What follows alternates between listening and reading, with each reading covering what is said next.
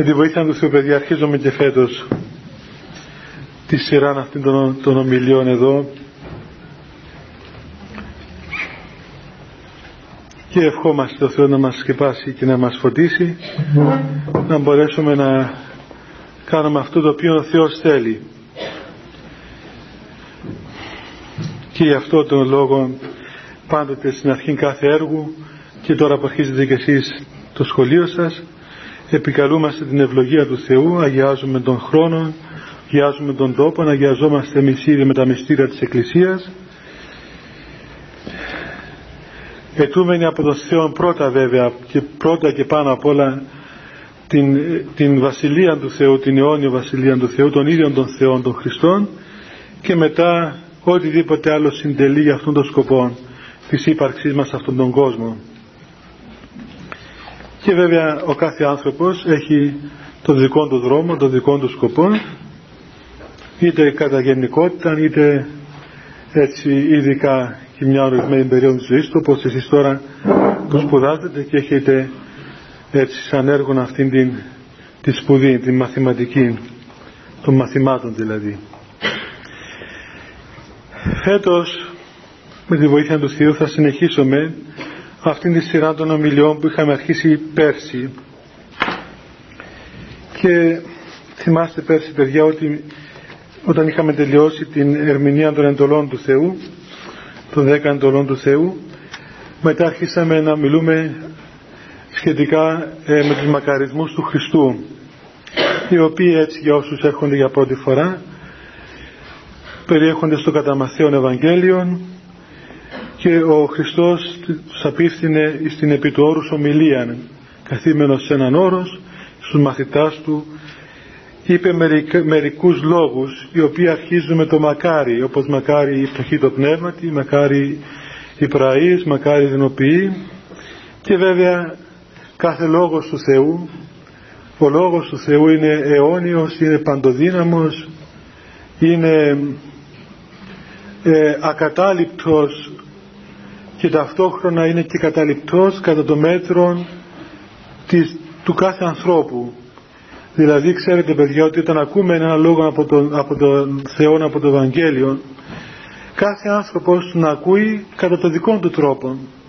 Και κάθε άνθρωπος τον δέχεται κατά την δεχτικότητά του. Βλέπετε υπάρχουν άνθρωποι που άκουσαν ένα λόγο από τον Θεό ένα λόγο από το Ευαγγέλιο. Και στάθηκε ικανός εκείνος ο λόγος να μεταβάλει ολόκληρη τη ζωή τους και να τους κάνει να γίνουν μεγάλοι Άγιοι να γίνουν άνθρωποι οι οποίοι ε, ε προετοίμησαν ε, να τηρήσουν τον Λόγο του Θεού περισσότερο από οτιδήποτε άλλο στον κόσμο αυτόν. Και υπάρχουμε και εμείς ας πούμε οι ταλέποροι που ακούμε από το πρωί μέχρι το βράδυ το Ευαγγέλιο και δεν κάνουμε τίποτα. Ε. Τι είναι; Α. Λοιπόν, ε, είχαμε μείνει την τελευταία φορά στο μακαρισμό αυτό το οποίο θα εξετάσουμε σήμερα. Έτσι λοιπόν στο καταμαθίον Ευαγγέλιο στο πέμπτον κεφάλαιο έκτον στίχο λέει ο Χριστός στη συνέχεια των μακαρισμών «Μακάρι οι πεινώντες και διψώντες στην δικαιοσύνη ότι αυτοί χορταστήσονται». Δηλαδή μακάρι αυτοί οι οποίοι πεινούν και διψούν την δικαιοσύνη διότι αυτοί θα χορταστούν. Όπως λέγαμε και πέρσι παιδιά, ο Χριστός δεν μίλησε σε αυτόν τον κόσμο περί πραγμάτων του κόσμου τούτου. Ο Χριστός δεν ήταν κοινωνιολόγος, ούτε ψυχολόγος, ούτε ας πούμε, ξέρω εγώ, οτιδήποτε άλλο ας πούμε, αλλά ήταν ο Υιός του Θεού ο οποίος ήρθε στον κόσμο για να σώσει τον άνθρωπο. Και οτιδήποτε έλεγε ο Χριστός, οτιδήποτε είπε και μας παρεδόθηκε μέσα στο Ευαγγέλιο, έχει το νόημα της σωτηρίας του ανθρώπου, δηλαδή της αιώνιας ε, σωτηρίας του ανθρώπου μέσα στην Βασιλεία του Θεού. Και αυτός ο λόγος εδώ ότι είναι μακάρι αυτοί οι οποίοι πεινούν και διψούν για την δικαιοσύνη γιατί αυτοί θα χορταστούν δεν σημαίνει τίποτα το κοινωνικό, τίποτα το, το επίγειο, το ανθρώπινο. Όσο και αν μας φαίνεται αυτό το πράγμα έτσι δηλαδή δεν μας πολύ αρέσει. Γιατί υπάρχουν μερικοί άνθρωποι οι οποίοι δεν θέλουν να αποδέχονται τον Χριστό ως αληθινών Θεών μοναδικών και αναντικατάστατων σωτήραν του κόσμου. Αλλά νομίζουν ότι ο Χριστός έχει αξία ή ε, έχει νόημα να πούμε ε, εάν του δώσουμε ε, κάτι το οποίο δεν, δεν το είχε. Δηλαδή αν, αν πούμε ότι ο Χριστός είπε σπουδαίες αλήθειες ήταν, ήταν άνθρωπος που δίδαξε τη δικαιοσύνη άνθρωπος που δίδαξε ξέρω εγώ την ισότητα των ανθρώπων των δύο φίλων και ξέρω εγώ διάφορα πράγματα. Αυτά αυτά τα πράγματα δεν είναι σωστά. Δεν πρέπει να λέμε στο, για τον Χριστό πράγματα που δεν τα έκαμε ούτε ασχολήθηκε με αυτά γιατί έτσι είναι η νοοτροπία μας σήμερα. Και ευτυχώς δηλαδή που παρήρθεν η γενεά η πονηρή γενεά εκείνη οι οποίοι ήθελαν τον Χριστό να, πούμε, ε, να κάνουν κοινωνικό έργο για να έχει μια αξία.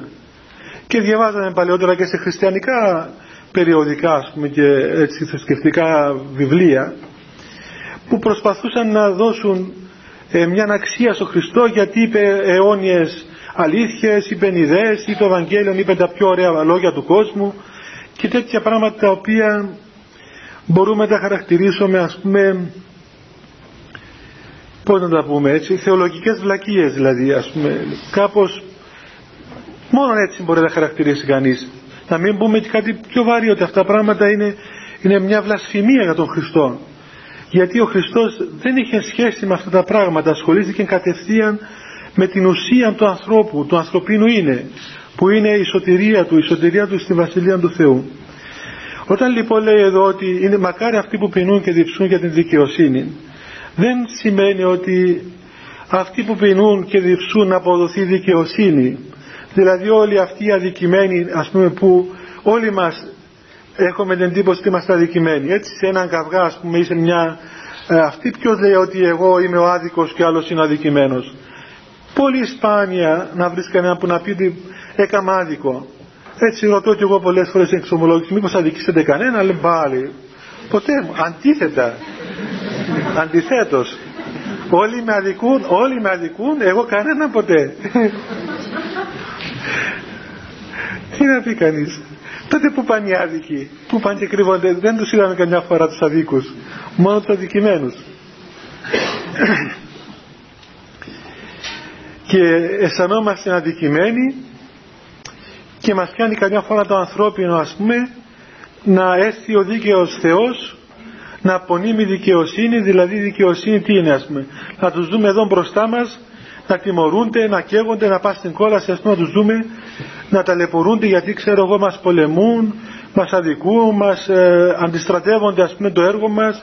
Ακόμα ξέρετε καμιά φορά αυτό το πράγμα έτσι ε, περβαίνει και τα ανθρώπινα ας πούμε και μας πιάνει και μέσα στην εκκλησία καμιά φορά. Βλέπουμε αιρέσεις, αιρετικούς που με λύσα χτυπούν την εκκλησία, λυσόδη πόλεμο. Και λέει κανείς καλά πού είναι ο Θεός να περασπίσει την εκκλησία; Δεν θα ήταν καλά ας πούμε τώρα να τους έκαμε ξέρω εγώ κάτι και τους εστράβωνε εκεί και γλιτώναμε από αυτούς. Και φαίνεται ο Θεός ως απόν από την ιστορία και αφήνει τα πάντα να εξελίσσονται κατά έναν τρόπο που φαίνεται ανεξέλεκτος. Αλλά δεν είναι ανεξέλεκτος ο τρόπος αυτός που δεν είναι λόγο. Τίποτα δεν είναι ανεξέλεκτο. Όμως υπάρχει κάτι το οποίο δεν, δεν το μάθαμε ίσως μέχρι τώρα στη θρησκευτική μας διαπαιδαγώγηση. Και αυτό το κάτι είναι ότι τα ανθρώπινα, τα ανθρώπινα πράγματα δεν ισχύουν για τον Θεό. Δηλαδή η δικαιοσύνη όπως την εννοούμε εμείς και όπως τη θέλουμε εμείς και όπως την επιθυμούμε δεν είναι η δικαιοσύνη του Θεού. Μάλιστα θυμάμαι σε ένα βιβλίο του, του σχολείου μας, δεν ξέρω τώρα αν κυκλοφορεί ακόμα, στα θρησκευτικά νομίζω στους πέπτης τάξης, δεν ξέρω τι ήταν, που έγραφε μία από αυτές τις, ε, αυτές τις ας πούμε, που είπαμε προηγουμένως. Λοιπόν, ότι ε, μία απόδειξη περί ύπαρξης του Θεού είναι ότι πρέπει οπωσδήποτε να υπάρχει Θεός γιατί πρέπει να αποδώσει δικαιοσύνη. Υπάρχουν πολλές αδικίες σήμερα στον κόσμο και πρέπει ας πούμε κάποια στιγμή αυτές οι αδικίες όλες να λάβουν ανταπόδοση. Και η ανταπόδοση είναι δηλαδή ο Θεός να έρθει και να τιμωρήσει αυτούς όλους τους ατάχτους και αμαρτωλούς που κάνουν αυτά τα κακά έργα και μας βασανίζουν εμάς σε αυτήν τη ζωή. Και βέβαια εννοείται ότι εμείς οι καλοί και οι αδικημένοι και τα θύματα της κοινωνίας θα χαρούμε πάρα πολύ όταν κάποια στιγμή θα δούμε το Θεό να τους τηγανίζει αυτούς τους κακούς που μας τηγάνισαν σε αυτόν τον κόσμο. Από εδώ και μόνο καταλάβετε δηλαδή τι, τι ήθος ε, καλλιεργείται ας πούμε και τι, πόσο αυτό το πράγμα απέχει από το Πνεύμα του Θεού. Λέει ένας Άγιος της Εκκλησίας ότι πρόσεξε πολύ καλά μην πεις ποτέ τον Θεό δίκαιο διότι ο Θεός δεν είναι δίκαιος κατά την ανθρώπινη, κατά την κοσμική έννοια γιατί λέει πώς είναι δίκαιος ο Θεός όταν, όταν βρέχει επί δικαίως και αδίκως και μάλιστα χθες, θυμάμαι χθες ναι, το απόγευμα στο μοναστήρι βγήκαμε ε, ε, για λίγο να πάμε κάτω σε έναν τόπο που έχουμε ένα κλεισάκι και κάποιοι επισκέπτες εκεί έβλεπαν κάτι σύννεφα προς το βορρά εδώ, προς την βόρεια Κύπρο. Και λέει ρε παιδί μου τους βρέχει τους Τούρκους ο Θεός. Αντί να μας βρέξει εμάς, πάει και βρέχει τους Τούρκους. Έλα τι να κάνουμε. Ο Θεός ο καημένος δεν είναι τόσο δίκαιος όσο εμείς. Και οι Τούρκοι είναι παιδιά του, πρέπει να τους βρέξεις και αυτούς. Λοιπόν βρέχει λέει το Ευαγγέλιο επί δικαίους και αδίκους και ανατέλει τον ήλιον επί πονηρούς και αγαθούς. Και αγαπά τον κόσμο όλων εξίσου, δεν έχει καμία προσωποληψία ο Θεός. Και τι δικαιοσύνη είναι όταν ας πούμε μας λέει ο Χριστός στο Ευαγγέλιο όταν, όταν έρθει κάποιος και σου πάρει τα πράγματά σου μην του πεις τίποτα, άστο να τα πάρει και αν ας αγκαρεύσει να πάει σε ένα μήλι να πας γιο και ας σου δώσει ένα ράπισμα από τη μια πλευρά να γυρίσεις και την άλλη. Αυτό δεν είναι δικαιοσύνη. Δικαιοσύνη εσύ σε μια δώσ' του και εσύ μια. Ε, αυτό που έλεγε ο Μοσαϊκός νόμος. Σου βγάλε το δόντι σου, βγάλε και εσύ το δόντι του. Βέβαια ο Μοσαϊκός νόμος το έλεγε γιατί, γιατί οι Εβραίοι όταν τους έβγαζε κανείς ένα δόντι αυτό του βγάζαν τη σιαγόνα ολόκληρη. και οπότε ο Θεός ας πούμε για να τους παιδαγωγήσει λέει κανένα τέλος πάντων μην του βγάλεις τη σιαγόνα του βγάζει του ένα δόντι. Αντί να του βγάλεις 30 βγάζει του ένα μόνο αυτό λέει αδόντα αντί οδόντος καταλάβατε; Αλλά αυτό μετά καταργήθηκε. Στον νόμο της χάρτος της Εκκλησίας αυτό το πράγμα έφυγε. Και τι μας έδειξε ο Χριστός; Ότι ο Χριστός λέει, λέει ο Απόστολος ότι αυτό το σημείο το οποίο συνίστηση δηλαδή ε, υπάρχει αγάπη του Θεού ότι ενώ εμείς είμαστε αμαρτωλοί έτσι ημών αμαρτωλών όντων ενώ είμαστε αμαρτωλοί και αρνητές του Θεού Χριστός υπέρ ημών απέθανε. Δηλαδή η δικαιοσύνη του Χριστού ποια είναι; Να πεθάνει αυτός για αυτούς οι οποίοι δεν τον ήθελαν. Για αυτούς οι οποίοι τον μισούσαν για τους ανθρώπους που, που δεν τον αποδέχονται υπέρ του κόσμου όλου. Δεν πέθανε ο Χριστός για τους χριστιανούς μόνον. Δεν πέθανε για αυτούς που τον αγαπούσαν. Και βλέπετε κάτι περισσότερο ο Χριστός όταν, όταν ήταν να, ως άνθρωπος να πεθάνει δεν προσευχήθηκε για τους μαθητές του αλλά προσευχήθηκε για αυτούς που τον σταύρωναν. Βλέπετε τι πάτερ, άφησε αυτής, ουγαρίδα στην τυπίωση. Δηλαδή είχε την, την μέρημνα του, την έννοια του για αυτούς που τον σταύρωναν. Δεν είπε στους μαθητές του δύο λεπτά να πεθάνω και θα αναστηθώ δεν θα τους κάνω αυτούς μετά. Ούτε καν τους περιφρόνησε. Και μετά ο Στέφανος, ο πρωτομάθης Στέφανος, όταν τον λισοβολούσαν οι, οι Εβραίοι και το σκότωναν με τις πέτρες, αυτός ήταν 19 χρονών παιδί τότε ε, γονάτισε και τότε η τελευταία του, η τελευταία του πρόταση ήταν Κύριε μη στήσεις αυτή την αμαρτία ταύτην. Δηλαδή Κύριε σε παρακαλώ μην στήσεις, μην, μην κρατήσεις την αμαρτία αυτή που κάνουν αυτοί οι άνθρωποι. Δηλαδή τι είναι αυτό; Αυτό δείχνει το μέγεθος, το υπερβάλλον μέγεθος της αγάπης του Αγίου αυτού και όλων των Αγίων και του Θεού κατά εξοχή προς τον άνθρωπο. Δηλαδή είχε την έννοια του για αυτούς που αμάρθαναν εκείνη την ώρα όχι για τους άλλους που ήταν καλοί. Η δικαιοσύνη λοιπόν του Θεού παιδιά δεν είναι η δικαιοσύνη αυτή που νομίζουμε εμείς. Έτσι λοιπόν να ξέρετε ότι και όταν πολλές φορές βλέπουμε στον κόσμο πολλές αδικίες και θανάτους και ξέρω εγώ ταλαιπωρίες και αρρώσκες και συμφορές ακόμα και σε Αγίους ανθρώπους ή σε χριστιανικά έθνη ας πούμε εκκλησίες, ε, τόπους λαούς, ε, έτσι χώρες που είναι καλές και αγαπούν τον Θεό να παιδεύονται από, από ασεβείς και αλλόθρησκους και οποιουσδήποτε άλλους και μας εγείρεται το ερώτημα πού είναι η δικαιοσύνη του Θεού; Πρέπει να καταλάβουμε ότι η δικαιοσύνη του Θεού λειτουργεί με άλλον τρόπο. Και ποια είναι η δικαιοσύνη του Θεού; Η δικαιοσύνη του Θεού είναι να μας δώσει ο Θεός αυτό το οποίο αδικηθήκαμε, στερηθήκαμε. Και ποιο είναι αυτό, αυτό είναι η χάρη του Αγίου Πνεύματος. Είναι η δυνατότητα της θεώσεώς μας. Γιατί ο Θεός μας έπλασε κατ' εικόνα Του, είμαστε ε, φτιαγμένοι για να γίνουμε θεοί κατά χάρη, να ομοιωθούμε με τον Θεό και να κατοικήσει ο Θεός μέσα μας και να ενωθούμε με τον Θεό κατά χάρη και αυτό το σημείο ακριβώς αδικηθήκαμε ε, οντολογικά στο βάθος του είναι μας με την πτώση και εχωριστήκαμε αιώνια από τον Θεό. Άρα η δικαιοσύνη πλέον της ύπαρξής μας είναι η επαναφορά μας στην πρώτη κατοικώνα Θεού και ε, δημιουργία μας. Αυτό είναι η δικαιοσύνη του Θεού. Όταν ο Θεός μας δίνει τη δυνατότητα να τον ξαναβρούμε και να γίνουμε κοινωνία μαζί Του. Όταν το κάνουμε αυτό το πράγμα, όταν ενωθούμε μαζί με τον Θεό, τότε όλα αρχίζουν να λειτουργούν κατά φύση μέσα μας. Αυτή η, η παραφύση κατάσταση της αμαρτίας, της εμπαθίας, η, οποία διέστρεψε όλα τα χαρίσματα που μας έδωσε ο Θεός και ε, λειτουργεί τώρα η φύση μας διεστραμμένη και ιδιωτελής και πονηρή και, και ταλέπορη μετά όταν η χάρη επισκεφθεί και ιατρεύσει τον άνθρωπο τότε αρχίζουν να λειτουργούν όλα πλέον φυσιολογικά και σωστά και τότε ανοίγει και ο νους μας, ανοίγουν και τα μάτια μας, ανοίγει και η καρδιά μας και βλέπουμε και ερευνούμε και εξετάζουμε τα πράγματα του παρόντος κόσμου με άλλα κριτήρια. Δεν τα βλέπαμε με κοσμικά κριτήρια, αλλά με άλλα κριτήρια πνευματικά. Και τότε η δικαιοσύνη λειτουργεί πλέον ως αγάπη, ως, όχι ως κοσμική δικαιοσύνη. Θυμάμαι που έλεγε μια φορά και ο γέροντας εκεί ο Πατης ότι ε, Λέει τι είναι η Θεία Δικαιοσύνη. Η Θεία Δικαιοσύνη είναι ας πούμε εάν πάμε σε έναν τόπο και έχουν ας πούμε ξέρω εγώ τρία καρπούζια και είμαστε τρεις άνθρωποι και σου λένε εσένα πάρε διάλεξε ένα καρπούζι και το ένα από αυτά είναι μισοχαλασμένο. Η δικαιοσύνη, η θεία, η πνευματική να πάρει το χαλασμένο να πάρουν άλλοι δύο το καλό.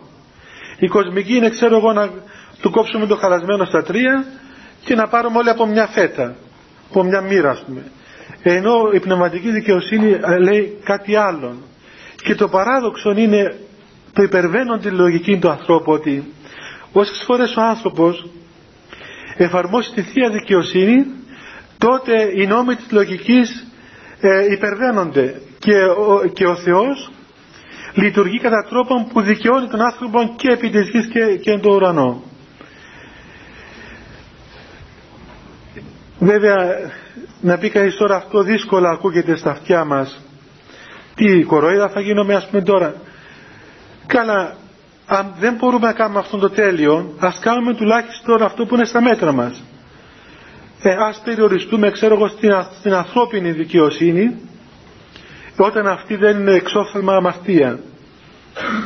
Αλλά να προσέξουμε να μην υπερβούμε και αυτό, γιατί μετά γίνεται διαστροφή της φύσεώς μας. Και για να επανέλθουμε σε αυτόν τον λόγο του Χριστού, έτσι αυτός ο λόγος δεν είναι κοινωνιολογικός. Δεν είναι λόγος που μας κάνει να εθαρρυνόμαστε ότι αφού θα χορταστούμε από τη δικαιοσύνη του Θεού, άρα λοιπόν να ελπίζουμε ότι κάποια στιγμή και ο Θεός θα τιμωρήσει τους εχθρούς μας γιατί θα μας αποδώσει την, την δικαιοσύνη, αφού έχουμε τη δικαιοσύνη με το μέρος μας. Βλέπετε ότι και η ιστορία ακόμα δεν μας δικαιώνει. Δέστε την ιστορία μας παιδιά έτσι. Εμείς είμαστε ένας ορθόδοξος λαός, ας το πούμε έτσι τουλάχιστον επιφανειακά ξέρω εγώ, είμαστε χριστιανοί ορθόδοξοι, είμαστε και ένας μικρός τόπος, είμαστε εγκαταλελειμμένοι ας πούμε και όμως είμαστε ταλαιπωρημένοι και αδικημένοι. Κάθε λίγο μας αρπάζει ο ένας, μας αρπάζει ο άλλος, μας κόβουν στη μέση, μας ξαναπιντώνουν, μας ξαναδιαιρούν, μας πουλούν από εδώ από εκεί. Λοιπόν, ε, πού είναι η δικαιοσύνη τώρα; Και, και καμιά φορά έτσι και τα πατριωτικά μας ας πούμε οράματα και αισθήματα τα θεμελιώνουμε στη δικαιοσύνη του Θεού, ενώ η δικαιοσύνη του Θεού είναι κάτι άλλο. Τέλος πάντων, εδώ ομιλεί για τη χάρη του Αγίου Πνεύματος ο Χριστός και λέει ότι αυτοί οι οποίοι υποθούν και διψούν την χάρη του Θεού τον ίδιο τον Θεό δηλαδή την δικαιοσύνη η δικαιοσύνη είναι ο Θεός όπως και η αλήθεια είναι ο Χριστός και η ειρήνη είναι ο Χριστός και τα πάντα είναι ο Χριστός. Μέσα στην Εκκλησία δεν έχουμε ιδέες. Δεν είναι ιδεολογία η Εκκλησία, δεν είναι ένας χώρος ιδεών. Όσο καλές ιδέες και αν είναι. Γιατί δεν έχει καμιά σχέση με αυτά τα πράγματα. Η Εκκλησία είναι ένας χώρος εμπειρίας, είναι ένας χώρος μιας προσωπικής σχέσης του ανθρώπου με τον Θεό. Ο Χριστός είναι τα πάντα της φάση. Είναι και δικαιοσύνη, είναι και χαρά, είναι και ειρήνη, είναι και φως του κόσμου. Είναι, είναι κάτι το οποίο είναι πρόσωπο και όχι το οποίο είναι ιδέα. Άρα λοιπόν η δικαιοσύνη είναι ο ίδιος ο Χριστός. Και πρέπει να, να είναι μακάρι αυτοί οι άνθρωποι οι οποίοι ποθούν τον Χριστό και πεινούν και διψούν για τον Χριστό. Ε, όλοι μας ξέρετε εκ της φύσεώς μας δηλαδή έχουμε αυτήν την τάση να, να πεινούμε και να διψούμε για πολλά πράγματα να καταβροχθίζουμε πολλά πράγματα. Και κάθε άνθρωπος είναι εύκολο να διαπιστώσει τι πεινά και τι διψά. Έτσι πολλοί λένε ας πούμε διψά αυτός, διψά για δόξα διψά για χρήματα, διψά για ξέρω εγώ για ειδονές, διψά για το ένα και το άλλο πράγματι υπάρχουν πολλές δίψες και πολλές πίνες. Και καμιά φορά ίσως και τις πιο πολλές φορές ίσως ακόμα και σχεδόν πάντοτε ε, εις το βάθος ας πούμε αυτή, αυτό το, το αίσθημα της πείνας και της δίψας που είναι αίσθημα του βαθυτά του είναι μας δηλαδή αυτής της αναζήτησης μας να πληρώσουμε την ύπαρξή μας με κάτι μας κάνει να στρεφόμαστε προς τις αισθήσεις και προς τον υπάρχοντα γύρω κόσμο όμως παιδιά και το Ευαγγέλιο να μην μας το έλεγε είναι πολύ απλό και πολύ έτσι σήμερα ακόμα χειροπιαστό το ότι δεν, δεν χορταίνει ο άνθρωπος με αυτά τα πράγματα που κυκλοφορούν σήμερα και σερβίρονται. Σας το είπα και άλλη φορά και το λέω και τώρα ότι εγώ λέω, λέω ένα λόγο που δεν ξέρω αν είναι παρατραβημένος αλλά λέω τουλάχιστον μακάρι άνθρωποι να ήταν ευτυχισμένοι σήμερα ας πούμε. Βλέπεις κάποιος ας πούμε του αρέσουν ας πούμε τα λεφτά. Αγωνίζεται και γεμίζει τις τσέπες του τις τράπεζες, τα μάρια, ξέρω σιχτάρια χρήματα. Και όμως τον βλέπεις ότι ενώ τα γεμίζει και ενώ απέκτησε ξέρω εγώ για να αποκτήσω ξέρω 100.000 λίρες αποκτά μετά θέλετε 200 μετά γίνεται 300 γίνεται εκατομμύρια γίνονται πολλά εκατομμύρια και πάλι δεν χορταίνει. Και πάλι δώσ' του κι άλλα κι άλλα να τα φάει όλα μα δεν μπορεί δηλαδή δεν, Ό,τι και να κάνει δεν μπορεί να ξοδέψει αυτός ο άνθρωπος. Και έχει μια ανακόρες των δίψα για αυτό το πράγμα. Ή ξέρω εγώ το θέμα των ειδονών, έτσι, των, των σαρκικών απολαύσεων. Τα οποία είναι μια κατάσχετη δίψα, μια κατάσχετη πείνα. Μια λύσα, όπως λένε οι πατέρες δηλαδή. Όπως κάτι το οποίο δεν, δεν τελειώνει. Και λέει κάτι βρε παιδάκι με αυτό το πράγμα το έκανες και χτες και προχτές και χρόνια ας πούμε. Και βασανίζεσαι και ταλαιπωρείσαι και οδυνάς δηλαδή έχεις οδύνη για αυτό το πράγμα. Όμως γίνεται κάτι παράδοξο. Ε, οι αρχαίοι έλεγαν ότι δεν ισχύει νομίζω σήμερα αυτό το πράγμα ιατρικά αλλά το έλεγαν οι αρχαίοι Έλληνες. Δεν, δεν θυμάμαι ποιος σοφός αρχαίος το έλεγε. Αλλά έλεγαν ότι η γάτα παθαίνει κάποια φορά κάποια ας πούμε έχει πολύ φιλιδονία και όταν βρει ένα μια λίμα, ένα ρινί δηλαδή, πάει και ε, κάνει τη γλώσσα της πάνω στο, στο ρινί. Γλύφοντας το ρινί με τη γλώσσα της, βέβαια, ματώνει η γλώσσα της, πίνει το αίμα της, ειδύνεται από αυτό, αλλά στο τέλος αποθνίσκει. Γιατί δεν καταλαβαίνει από, από την ζάλη τη, της γεύσεως ότι τελικά είναι το αίμα της που πίνει, ας πούμε, μέχρι που να πεθάνει. Αυτό συμβαίνει, ας πούμε, και με τον άνθρωπο που υπηρετεί τα πάθη. Δηλαδή τα πάθη με μια ακόρεστη πείνα και δίψα η οποία τελικά σκοτώνει τον άνθρωπο. Αυτό το πράγμα το λένε οι πατέρες, αλλά δεν χρειάζεται να το πούν οι πατέρες, το λένε τα πράγματα, το λένε τα γεγονότα. Είναι, είναι απλούστατο σήμερα και εύκολο να το καταλάβει κανείς. Ας πιάσουμε καθένας στον εαυτό μας και ας κοιτάξουμε και γύρω τους αδερφούς μας να πούμε. Βλέπετε τι γίνεται. Σήμερα υπάρχει τόση ελευθερία να κάνει κανείς ό,τι θέλει και να, πώς να πούμε, να ζει ας πούμε σαρκικά και φιλίδωνα κατά τον τρόπο που θέλει. Και μάλιστα δεν τολμά κανείς να πει και τίποτα ας πούμε. Δηλαδή πού να τολμήσεις να πεις ξέρω εγώ ότι αυτό το πράγμα δεν είναι καλό. Μπορείς να πάει και στο δικαστήριο. ή ξέρω να σηκωστεί κανένας σύλλογος και να σε στείλει κανένα φυλάδιο ας πούμε ότι ε, πρόσβαλες τέλος πάντων κάτι μέχρι και τις οχές τώρα άμα τις σκοτώσεις ε, πας στο η αστυνομία λοιπόν τόσο πολύ οργανωμένα είναι όλα. Ας πούμε ε, εάν, εάν τα πράγματα ήταν τόσο εύκολα και ωραία τότε και αυτοί όλοι οι άνθρωποι που κάνουν αυτά τα πράγματα τότε θα είναι πολύ ευτυχισμένοι. Και λέει κανείς ε, ας είναι. Δόξα ο Θεός τουλάχιστον αφού δεν ενδιαφέρονται και για τίποτα περισσότερο έχουν την ελευθερία οι άνθρωποι σου. Λέει κοίταξε έχω ελευθερία είμαι ελεύθερος εξάλλου ο Θεός με έδωσε την ελευθερία δεν θέλω να έχω σχέση με τον Θεό. Ούτε θέλω εγώ να έχω σχέση με την αιώνια ζωή του Θεού. Θέλω να είμαι μακριά από τον Θεό. Εντάξει. Ε, τουλάχιστον όταν σε αυτήν τη ζωή είναι ευτυχισμένοι εάν ήταν σε αυτήν τη ζωή ευτυχισμένοι θα ήταν καλά. Ε, έζησαν 50, 70, 100 χρόνια ευτυχισμένα οι άνθρωποι. Μακάρι να είναι καλά να πούμε αλλά το δυστύχημα είναι ότι ούτε και σε αυτή τη ζωή είναι ευτυχισμένοι δεν ξέρω παιδιά εσείς αν το είδατε αλλά εγώ το άκουγα θεωρητικά κάποτε ας πούμε. Όταν ήμουν παιδάκι σαν και εσάς έτσι και δεν ήξερα από αυτά τα πράγματα άκουγα που το λέγανε ξέρω εγώ το διέβασα στα βιβλία. Αλλά όταν πλέον ε, έγινα ιερέας και μετά πνευματικός το είδα, το βλέπω καθημερινό αυτό το πράγμα.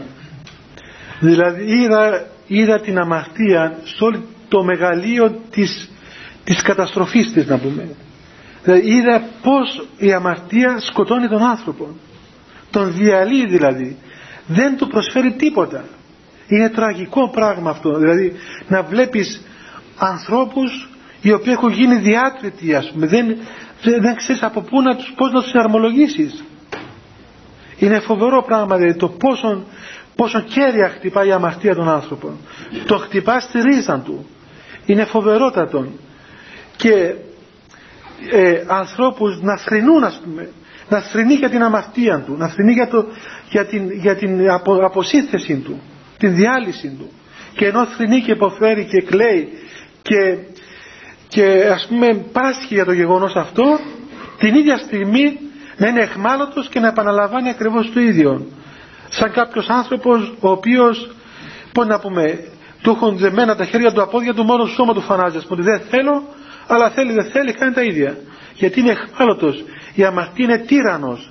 Η αμαρτία είναι πιο στιγνή δικτατορία. Είναι τύρανος. Δηλαδή ε, ασκεί μια τέτοια φοβερή ας πούμε, πίεση στην ελευθερία του ανθρώπου που δεν τον αφήνει να κάνει τίποτα από όλα αυτά που θέλει. Και απόδειξη δοκιμάσουμε όλοι μας, έτσι, ας δοκιμάσουμε όλοι μας να, να κόψουμε ένα πάθος, ένα απλό πάθος. Δηλαδή τι αντίστασης υπάρχει μέσα μας και πόσο υδρώνει ο άνθρωπος. Και καμιά φορά είναι τόσο έντονη, βαθύτατα ριζωμένο αυτό το πράγμα μέσα που ό,τι και αν επιστρατεύσεις εκείνη την ώρα όσες δυνάμεις και αν επιστρατεύσεις λες και, και σύρεσαι ας πούμε ως, σαν ένας μαγνήτης ας πούμε σε έλκει προς την αμαρτία και δεν ισχύει τίποτα αυτή τη στιγμή να σε ελευθερώσει. Βέβαια υπάρχει η ελευθερία. Και η ελευθερία βέβαια είναι ο Θεός ο οποίος ελευθέρωσε εμάς από το κράτος, από την εξουσία, από τη δικτατορία της αμαρτίας. Θέλω να πω ότι αυτή ο άνθρωπος ο οποίος ζει μέσα αυτόν το γεγονός της αμαρτίας πεινά και διψάει ας πούμε σύμφωνα με τα πάθη του. Και δεν πρέπει καμιά φορά να δεν πρέπει μάλλον ποτέ ε, να κρίνουμε ας πούμε τα πράγματα από το τι μας αρέσει. Πολλές φορές λέει κάποιος μα εμένα μου αρέσει αυτό το πράγμα γιατί είναι κακό ή δεν βρίσκω το, το κακό δεν καταλαβαίνω γιατί είναι αμαρτία. Τη στιγμή που αυτό είναι κάτι ευχάριστο μου αρέσει, με ευχαριστεί, ξέρω εγώ δεν δημιουργεί τίποτα κανένα πρόβλημα. Άρα λοιπόν πού έγκυται; Βέβαια ένας άνθρωπος παιδιά ε, μεθυσμένος ας πούμε αρέσκεται στο αλκοόλ. Πίνει, πίνει, πίνει ας πούμε γίνεται εκτός εαυτού.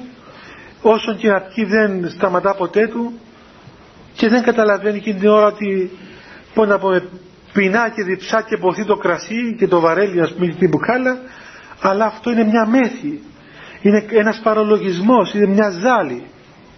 Αυτό το πράγμα συμβαίνει σε όλα τα πάθη. Αυτό μπορεί να το διαβεβαιώσει οποιοδήποτε από εμά, οποιοδήποτε έχει ζήσει τις δύο ζωές δηλαδή έζησε ας πούμε σαν άνθρωπος μακράν του Θεού που όλοι μας δυστυχώς μέχρι σε ένα σημείο της ζωής όχι πως τώρα είμαστε κοντά στο Θεό αλλά τέλος πάντων υπήρξε μια εποχή στη ζωή μας που είμαστε σε άγνοια του Θεού. Δεν γνωρίζαμε ότι υπάρχει Θεός ή ξέραμε ένα Θεό ας πούμε σαν αυτόν τον Θεό που λέγαμε προηγουμένως, που η δουλειά του ήταν να κάνει τον αστυνομικό να τιμωρά τους κακούς. Λοιπόν και ξέρουμε λίγο πολύ τι σημαίνει ας πούμε να ζει κανείς μακράν του Θεού και πώς, πώς δουλεύει ο νους του ανθρώπου μακράν του Θεού. Όταν ο άνθρωπος πλησιάσει τον Θεό και ξυπνήσει από αυτόν τον λίθαργο της αμαρτίας τότε καταλαβαίνει τι σημαίνει αυτό που είπε ο Χριστός ότι είναι το φως του κόσμου.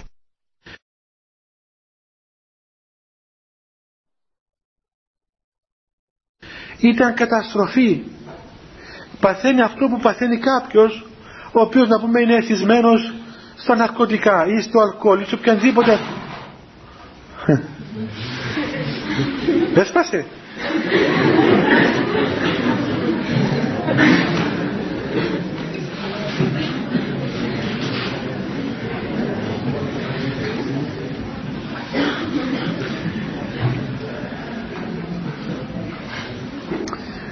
οτιδήποτε όπως απαθαίνει αυτός έτσι το καταλαβαίνει πολύ καλά ο άνθρωπος ο οποίος εγνώρισε την ελευθερία της παρουσίας του Χριστού μέσα στην ύπαρξή του. Γι' αυτό δεν είναι κριτήριο παιδιά, δεν είναι κριτήριο το τι εμείς θέλουμε, αλλά υπάρχουν αντικειμενικά κριτήρια, τα οποία κριτήρια αυτά τα αντικειμενικά ε, έχουν δοθεί από τον Θεό, έχουν δοκιμαστεί, έχουν εξακριβωθεί μέσα από την πείρα των Αγίων της Εκκλησίας. Τώρα, το ερώτημα είναι, εντάξει, εδώ λέμε για το Θεό, για ξέρω όλα αυτά τα πράγματα. Αλλά κάποιος λέει, κοίταξε πάτερ μου, εγώ αυτά που μου λες ούτε με συγκινούν, ούτε κρύο, ούτε βράστη. Εσύ τα θες να πεινάσεις να διψάς για το Θεό, ώρα σου καλή, καλή όρεξη. Εμείς τέτοιες δίψες και τέτοιες πίνες δεν τις έχουμε. Τι γίνεται, Πράγματι είναι, είναι ένα ερώτημα παιδιά αυτό το οποίο αντιμετωπίζει κανείς πολύ συχνά και ίσως είναι ένα φαινόμενο της εποχής μας, το είπα και προηγούμενη χρονιά. Ε, είναι ένα φαινόμενο της εποχής το οποίο συναντά κανείς στους νέους ανθρώπους. Καλά οι μεσήλικες οι καημένοι ας πούμε, ε, άλλη, άλλη κατάσταση εκείνη ας πούμε. Τώρα εσείς εδώ είστε νέοι. Λοιπόν, είναι τραγικό να βλέπει κανείς νέους ανθρώπους να μην θέλουν τίποτα. Να μην πεινούν για τίποτα, να μην δείξουν για τίποτα, να μην τους ενδιαφέρει τίποτα απολύτως. Δεν τους συγκινεί τίποτα. Ούτε και η αμαρτία. Έτσι. Τα έχουν γευθεί όλα κατά κόρο, τα έχουν κάνει όλα ας πούμε εξαπαλώνων ήχων, τα γεύτηκαν, τα δοκίμασαν, τα ιδίασαν και δεν γίνεται τίποτα τώρα. Και παρατηράει κανείς σε αυτήν την ψυχή του ανθρώπου τι θα γίνει τώρα; Σαν ένα, ένα σώμα το οποίο δεν έχει μια λαβή να το πιάσει από πουθενά ή σαν κάτι το οποίο είναι σαν, σαν καπνός ένα, ένα καπνόδες σώμα που πάει να το πιάσεις και χάνεται γιατί είναι καπνός. Δεν έχει τίποτα στερεό. Και είναι φοβερό δηλαδή να έχεις να αντιμετωπίσεις ανθρώπους νέους που δεν συγκινείται με τίποτα ούτε με την αγάπη ούτε με την, με την κακία ούτε με την ειδονή ούτε με τα χρήματα ούτε με τίποτα απολύτως. Και γίνεται σε αυτήν την κατάσταση εδώ πραγματικά μόνος ο Θεός μπορεί να επέμβει κανένας άνθρωπος είναι, είναι μία νεκρανάστασης όπως ε, πρέπει να αναστήσεις έναν νεκρό ε, ένα νεκρό πτώμα, ένα νεκρό σώμα και ποιος γιατρός μπορεί να αναστήσει ένα νεκρό σήμερα, τουλάχιστον δεν το κατάφερα μέχρι τώρα. Ένα μισοπεθαμένο τέλος πάντων τον κρατούν στη ζωή. Αλλά άμα πεθάνει και μετά, όσους κομπρεσόρου και να του βάλουν, δεν ξαναεπανέρχεται. Δεν μπορεί να του ξαναβιδώσουν, ας πούμε, σωλήνε και τον διασωληνώσουν και να αρχίσει να, να επανέρχεται. Τέλειωσε. Πέθανε, τέλειωσε. Όμως, ο Θεός ανάστησε και νεκρούς. Ξέρουμε. Και οι Άγιοι ανάστησαν νεκρούς. Και, και σήμερα ο Θεός ανασταίνει νεκρούς. Και να αναστήσει νεκρά σώματα δεν είναι τίποτα αυτό παιδιά. Να αναστηθεί ένας πεθαμένος ας πούμε από μέσα στο φέρετρο τι είναι. θα αναστηθεί για 20 χρόνια και θα πεθάνει μετά πάλι. Δεν πρόκειται να μείνει αθάνατος. Τίποτα δεν είναι αυτό. Αλλά να αναστηθεί μια νεκρή ψυχή αυτό είναι φοβερό θαύμα γιατί έχει αιώνια διάσταση. Αυτό το θαύμα είναι το θαύμα το οποίο βλέπει κανείς κάθε μέρα με συνέχεια.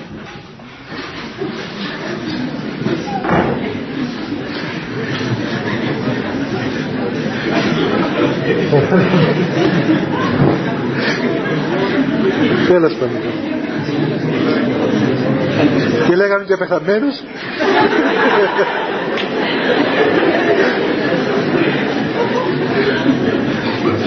Να αναστηθεί και κανένα να δούμε ποιος θα μείνει εδώ. Τέλος πάντων. Το βλέπει κανείς μέσα στην εκκλησία όπως τώρα. Λοιπόν, έτσι είναι αυτό το θάμα το οποίο βλέπει κανείς μέσα στην εκκλησία. Και είναι όντως παράδοξο και φοβερό και ξέρετε τι σημαίνει να, να, να βλέπεις έναν άνθρωπο ο οποίος με όλα τα δεδομένα της λογικής δεν υπάρχει πιθανότητα καμίας ανασυγκρότησης. Και ξαφνικά δηλαδή εκ του μη όντως όλος παραδόξος μία θεία πνοή σαν μία πνοή μέσα του και ανασταίνεται εκ, εκ, του, εκ του άδου, εκ του τάφου και ο πρώην νεκρός γίνεται ολοζώντανος άνθρωπος και αυτή η ζωή είναι είναι ζωή η οποία παραμένει μέσα του σαν ζωή αιώνιος και ζωή αθάνατος. Θυμάστε ε, στο Ευαγγέλιο παιδιά που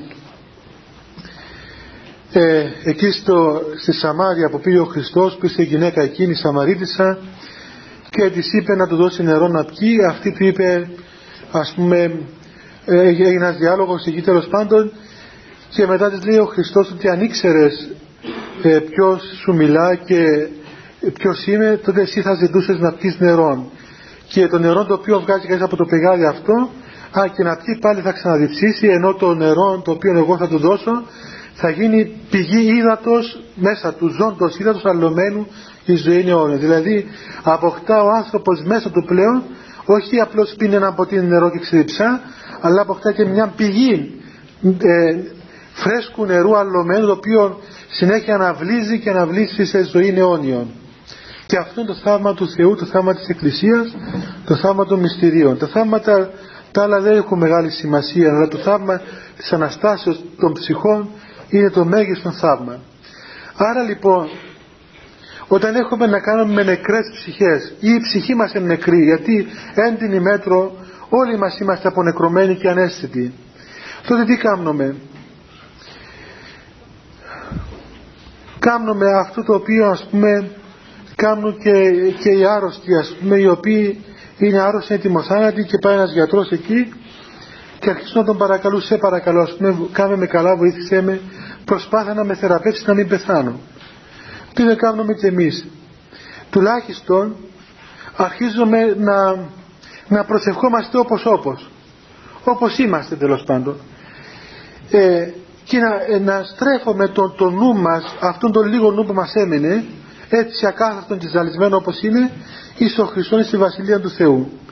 Και έχει μια δύναμη αυτή ενθύμησης λένε οι πατέρες ότι να θυμάσαι μνήσετε της Βασιλείας των Ουρανών να θυμάσαι τη Βασιλεία του Θεού και ο πόθος αυτής σας σε καταφάγει μικρό μικρό όπως μια σταγόνα πέφτει ας πούμε σε μια πέτρα και τι σκληρότερο από μια πέτρα και τι μαλακότερο από μια σταγόνα νερό έτσι Μπορεί μια πέτρα να είναι ένας βράχος γρανίτης και μια σταγόνα νερό ένα νερό που δεν είναι τίποτα. Μια σταγόνα που είναι τη και πάει ας πούμε πέρα. Αλλά για μια σταγόνα στάζει συνέχεια πάνω σε ένα γρανίτη, μια ώρα θα το σπάσει. Είναι αποδεικμένο αυτό και από τη φυσική. Το ίδιο συμβαίνει και με τη μνήμη του Θεού. Ο, το όνομα του Θεού, ο Θεός, ο Χριστός, η Βασιλεία του Θεού έχει μια φοβερή δύναμη η οποία σπάει ας πούμε το γρανίτι της καρδίας μας. Δηλαδή αν ο άνθρωπος αρχίσει να αναζητά τον Χριστό και αρχίσει ας πούμε να, να επικαλείται τον Χριστό ή έστω και μόνο να ασχολείται με τον Χριστό συμβαίνει ένα παράδοξο πράγμα. Αυτό αυτόματα μπαίνει μέσα στην καρδία κατά έναν ισχυρό έτσι τρόπο και κάποια στιγμή σπάζει αυτή την πέτρα της καρδιάς και διαλύεται η καρδία και αρχίζει να ενεργεί η χάρις. Έτσι λοιπόν όλοι μας που είμαστε ταλέποροι και νεκροί εκείνο που έχουμε να κάνουμε τι είναι; Είναι να κάνουμε ένα βήμα να ασχοληθούμε λίγο παραπάνω με το γεγονός του Χριστού ως προσώπου όχι ως ιδέας γιατί δεν είναι ιδέα αλλά ως προσώπου του θεανδρικού προσώπου του Χριστού ο οποίος είστε και είναι άνθρωπος για μας. Και ακόμα μικρό βήμα περισσότερο να αρχίσουμε να προσευχόμαστε έτσι όπως καταλαβαίνουμε δηλαδή.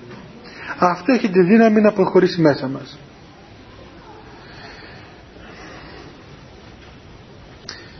Υπάρχει ένα, ένα, ένας κίνδυνος βέβαια παιδιά το οποίος κίνδυνος ε, κυκλοφορεί στην νεότητα. Ο κίνδυνος είναι ο εξής ότι επειδή είσαστε νέοι άνθρωποι και σήμερα εύκολα όλα κυκλοφορούν βλέπετε ότι λέει κανείς κοίταξε εγώ θα ερευνήσω ας πούμε θα μελετήσω, θα ερευνήσω και μόνος μου θα καταλήξω να βρω την αλήθεια θεωρητικά καλό είναι αυτό. Εντάξει ερεύνα, μελέτα, κάμε ό,τι θέλεις και αν τα βρεις τη βρήκες. Δεν τη βρήκες έγινε σου δηλαδή ε, 80 χρόνια θα ερευνα, ερευνάς μετά θα σε ερευνούν Εάν βρήκες, βρήκες. Εάν δεν τα βρεις, θα βρεθούν στην νεκροψία τα υπόλοιπα. Ε, αλλά ξέρετε τι παθαίνουμε.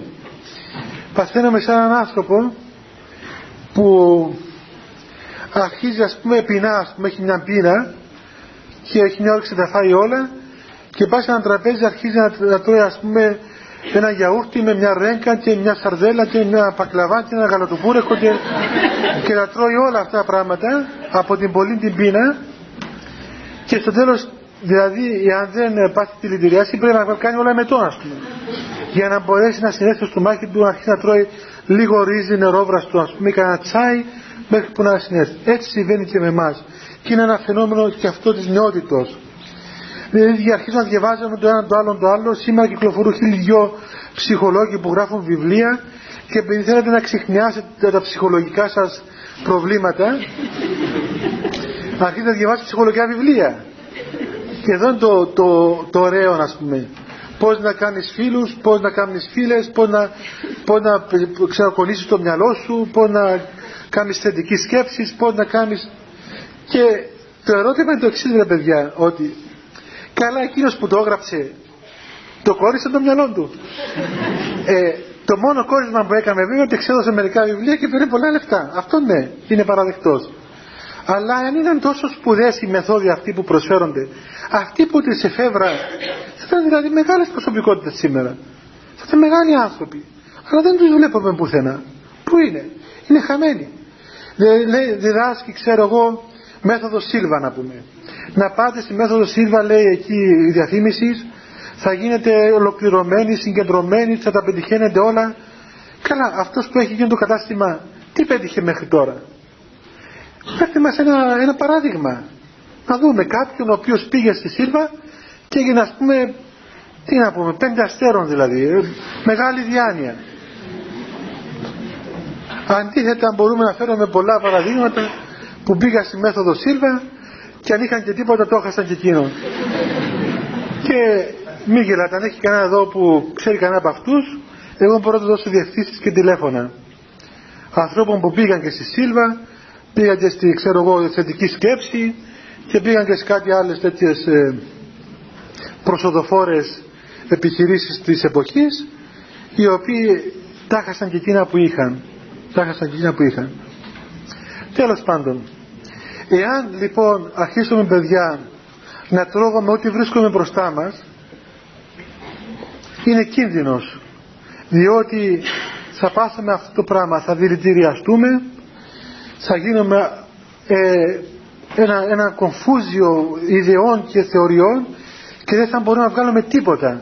Τώρα να μου πεις καλά αυτό που μας λες τώρα τι είναι; Δηλαδή να μην ερευνούμε τίποτα μόνο τα δικά σου να ακούμε; Ή μόνο το Ευαγγέλιο τι είναι αυτό το πράγμα είναι σκοταδισμός όχι, δεν λέω αυτό το πράγμα. Εξάλλου, ας πούμε, πρέπει να τα ερευνούμε όλα. Αλλά η έρευνα, από έρευνα διαφέρει. Δεν είναι Εκείνος που φτιάχνει, ξέρω εγώ, φυτοφάρμακα, δεν τρώει από έναν κουτάλι, ας πούμε, κάθε φάρμακο, διότι από το πρώτο θα πεθάνει. Έτσι. Το ίδιο, ας πούμε, και εσύ, καλά. Θέλει να ερευνάς ερεύνα, ας πούμε, αλλά μην τα χάφτεις όλα αυτά που ερευνάς. Περίμενε, διάβασε, περίμενε και απόκτησε μερικά κριτήρια. Και τουλάχιστον, στη δική μας περίπτωση, ε, εντάξει, θέλετε να ερευνήσετε, ερευνήστε, αλλά ερευνάτε πρώτα αυτό που έχετε στο χέρι σας, αυτό που είσαστε εσείς ήδη.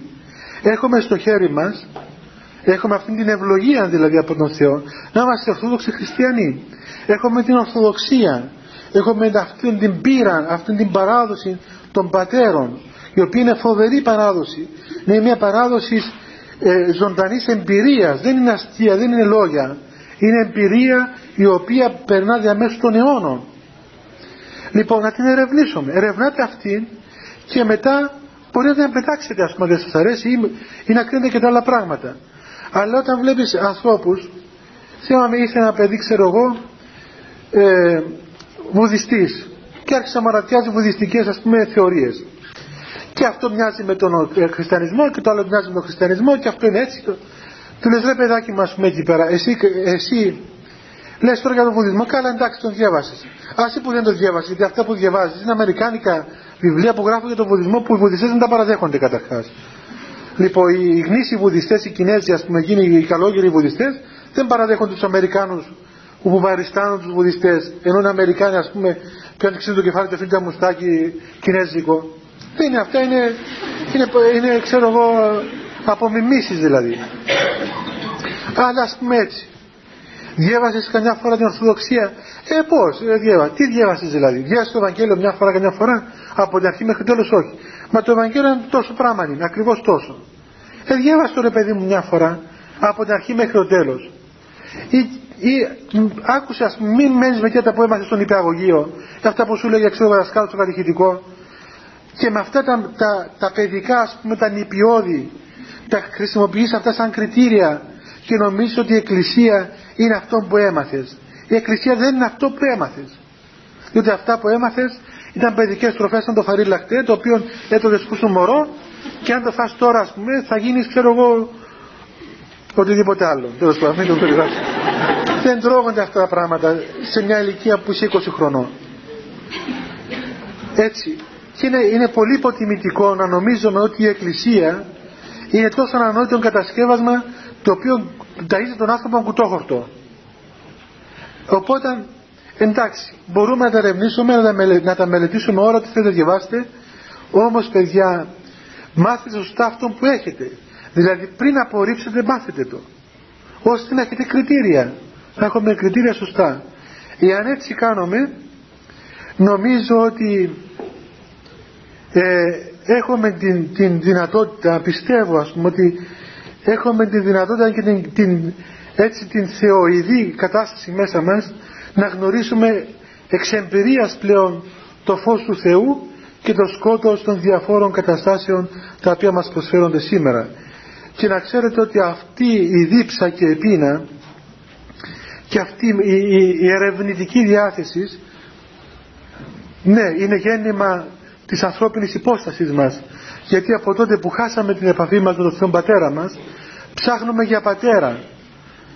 Κάπου διάβασα θυμάμαι ε, σε ένα περιοδικό αυτά τα τι, δεν ξέρω τι είναι περιοδικό χριστιανικό νομίζω που λέει ότι στην Αμερική δεν ξέρω ποια χώρα τέλος πάντων μπορεί να μην γίνεται μπορεί και να γίνεται δεν με ενδιαφέρει αλλά καμιά φορά λέει εκεί μπορεί να συμβεί το φαινόμενο που μερικά παιδιά τα οποία γεννούνται ας πούμε και δεν έχουν τίποτα ας πούμε σχέση με την οικογένειά τους ότι μερικά παιδιά όταν πας σε αυτούς τους χώρους που είναι σε κοιτούν και σου λένε κοίταξε μπορεί να γίνεις πατέρας μου ή μπορεί να γίνεις μάνα μου δηλαδή εκφράζει τον κόσμο του αναζητά τον πατέρα του ας πούμε. Και αν στην αναζήτηση του πατέρα μπορεί να πέσεις ένα πατεώνα μπορεί να πέσεις ένα, ένα ξέρω εγώ οτιδήποτε ας πούμε και να πάει να καταστραφεί. Νομίζω αυτή είναι η τάση του ανθρώπου δηλαδή η, η, η διακοπή της σχέσης με τον Θεό μας δημιουργεί το αίσθημα της αναζήτησης του Θεού Πατέρα μας. Το να ψάχνουμε δεξιά και αριστερά και όλα αυτά ακόμα, όλη αυτή η κατάσταση της φιλοδονίας, της περιέργειας, όλο αυτό που κάνουμε τι μαρτύρει, ότι ψάχνουμε κάτι. και αυτό το κάτι νομίζω ότι είναι ο Θεός γιατί είναι ο Θεός; Γιατί όσοι βρήκαν τον Θεό αναπαύθηκαν και σταμάτησαν να ψάχνουν κατάλαβα ότι αυτό είναι τέλος πάντων στα σπίτι μου τέλος πάντων και δεν ψάχνω δεν χτυπώ από πόρτα σε πόρτα. Ενώ όσοι δεν βρήκαν την πόρτα του Θεού τότε μπαινοβγαίνουν στις διάφορες πόρτες. Σήμερα αυτή η πόρτα λέγεται αυτή η διασκέδαση αύριο λέγεται η άλλη λέγεται αυτή η σεξουαλική απόλαυση μετά λέγεται η άλλη λέγεται ξέρω εγώ το ποτό λέγεται ένα. Τώρα δεν μένουν σε ένα χώρο μπαινοβγαίνουν σε διάφορα σε διάφορες καταστάσεις γιατί τελικά δεν αναπαύονται είναι 9 η ώρα παιδιά. Ίσως πρέπει να συνεχίσουμε την άλλη φορά. Ε, ξέρετε σήμερα μόλις, μόλις ήρθα το πρωί στο Πανεπιστήμιο κατεβαίνοντας ήταν και ο τρεις φοιτητές και λέει ένας δεν τον πάλι του τον ήρθε